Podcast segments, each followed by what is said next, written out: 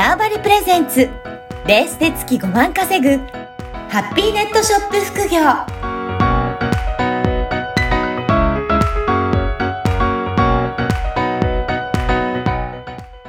こんにちは、コイラボの岡田です。はい、こんにちは。可能性を広げるネットショップアドバイザーのおじろです。おじろさん、今回もよろしくお願いします。よ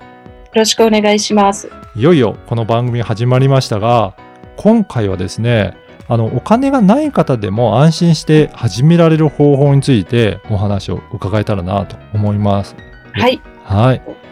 これ他のネットショップで言うとどうなんでしょうかね、はい、いろんなネットショップの形態ありますけど、結構最初の初期費用とかかかるようなところも多いのかなと思うんですけど、このあたりいかがなんでしょうか。そうですね、うん、あの今でこそ少し安くなったとは思うんですけども、例えば楽天市場でネットショップ開きたいときは、はい、うん、あの最初にひゃくまんぐらいは用意しとい、かな、しておいた方がいいかなっていうのもありますし、うん、でまた逆に、まあ、無料でできるサービスっていうのもいろいろあるんですけれども、はい、ネットの例えばそのサイウェブデザインとかを少しでもかじってないと、うん、非常にページが難しかったりとか、はい、あのパソコンがないそもそもないとできなかったりとか、あ、そういったあのことも多くてですね、うん、やはり少しハードルがあのネットショップというと高いのかなっていうイメージですね、うん、そうですね。なんか自分で解説するにもいろいろそのウェブサイトの設定とか分かった方がいいのかなとか、お願いするにしてもまあ登録料とかかかるのかなっていうので、はい、なんかやろうと思っても最初やってみようって思うまでがすごくハードル高いような感じするんですけど、はい、これがもうちょっとハードルが下がるような方法があるんでしょうかね。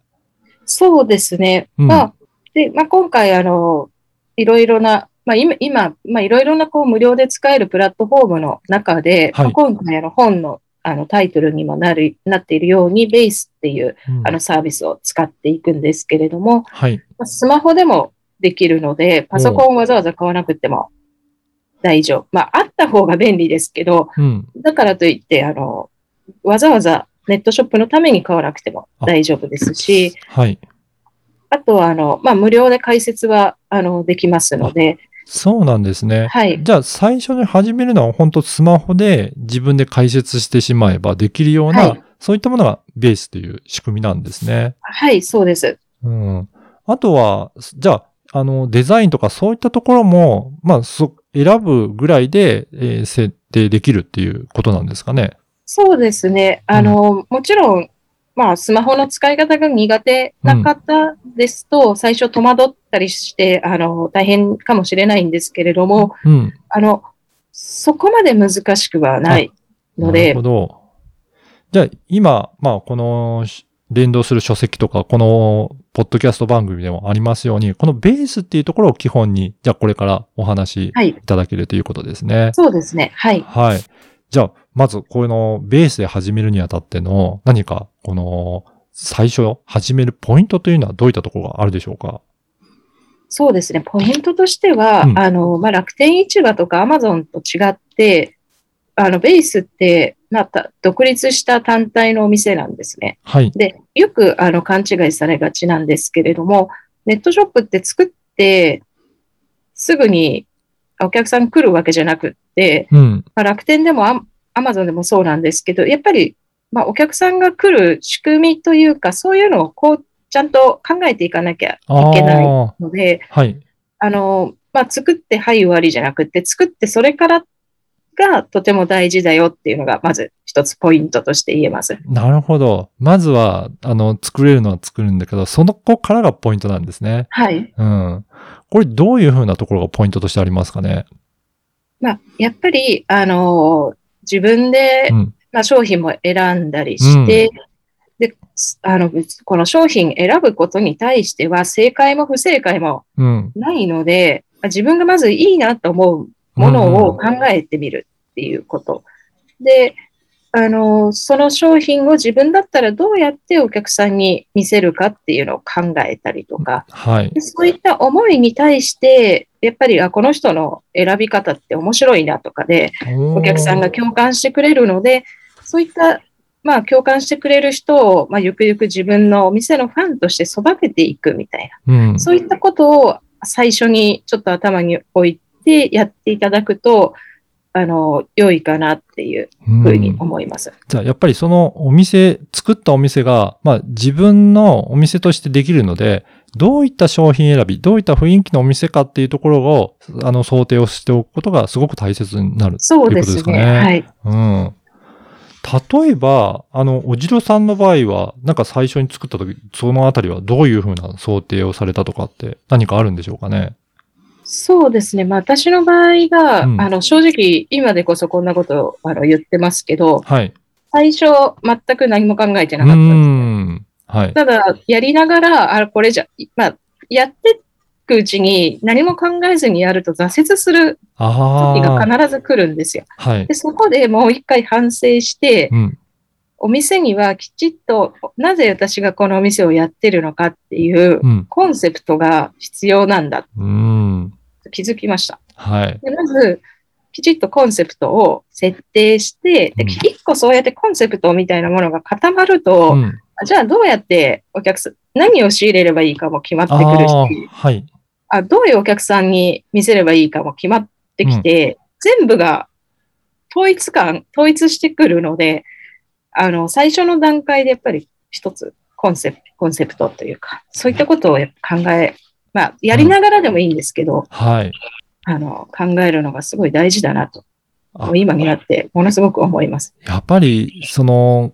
購入していただくお客さんとか、そういった方にもどういう人とか、あとは、そうすると仕入れる商品とかっていうことで、コンセプトが決まると、全体的に統一感が出てくるっていう、だからそこがすごく大切になってくるんですね。はい。うん。だからまあ解説するときにはなんとなくでもいいので、そういったコンセプトを作って解説するといいということですかね。そうですね。うん、なんとなく、まあ、そこまであの言葉として明確化しておかなくてもいいので、はい、あのこう漠然とでいいので、うん、ただ作るんじゃなくって、うん、まあ、あのなんとなくでもいいので頭にコンセプトとか、なぜこのお店私作ろうとしてるのかなっていうことを一旦考えながらやるのと、うん、やるとあのその先の展開がやっぱり違ってきたりとかしますので、うんうんうん、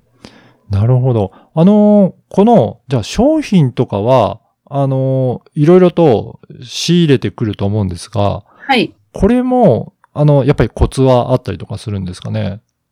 そうですね。商品って、うん、あの、ネットショップにおいても、やっぱり、まあ、ネットショップじゃなくっても、うん、あの、小売業において、ものすごい一番着物、大事なとこなので、うん、コツを上げたら、もう、き、きりがなくなるっていうか、まあ、後にちょっとしたコツみたいなのをお話しするんですけれども、はい。そうですね。もうコツはたくさんあるんですけど、もう一番のコツは最初から大量に仕入れない。いかに、はい。少額で仕入れられるかっていう、うん、もう最初にそこまでリスクをかけずにやっていくっていうのはすごく大事だと思います。うん、だから、まあ、今回のテーマでもある、まあ、最初にあまりお金をかけずに開始するっていうところが大切になってくるんですね。そうですね。はい。うん。だから、このベースで解説するのもそうですし、商品を仕入れるのもそうですけど、なるべく少額で抑えて、えー、発信することによって、はい、えー、この運営を、まず最初は、あの、軌道に乗せていくっていうところになっていくわけでしょうかね。はい。はい、うん。あとは、えっと、まず、まあ、少額から始めるっていうことのポイントとしては、他に何かあるでしょうかね。あのー、そうですね。最悪、うん、まあ、売れ残っても自分で使ったらいいかっていう。なるほど。ものですね。はい。はい、じゃあ、あのー、仕入れたとしても自分で使えるから、まあ、いいかっていうふうに思っておくと、すごく気が楽になりますね。そうです。はい。うん。だから、自分であんまり使わないものを大量に仕入れてしまうと、その後、どういうふうにして、それを売りさばいていくのかっていうのは、やっぱり大変になってくるから、まあそういったことも考えた方がいいっていうことですかね。はい、そうですね。うん、あの、全然車に、例えば乗らない人が、うん、車のなんかよくわかんないタイヤみたいな部品を大量に買ったところで、はい、あの、困るわけじゃないですか。そうですね。はい、使い方がわかんないし。はいっていうのと同じで、はあ、はい、じゃああんまり儲かるかどうかっていうよりも、まあ、自分が使ってもいいかっていう思えるそういった軸って大切なんですね。そうですね、うん、やっぱりその辺も結局コンセプトが、うん、あの当てはまると、うん、あの自分のこの世界の中からない、ないものは多分仕入れようとは思わなくなると思うので、うん、はい、その辺もすごく大事かな。結局やっぱりコンセプトがどこにあるのか、軸がどこにあるのかっていうことになっちゃうんですけど、はいはい、じゃあやっぱりそこの最初はそのコンセプト、軸をどういうふうに定めるかっていうことが大切っていうことですね。はい、はいはいえー、今回はまあ最初の始める一歩のところについていろいろお話を伺いました。小白さん、今回もありがとうございました。はい、ありがとうございました。この番組はバーチャルオフィス縄張りの提供でお送りいたしました。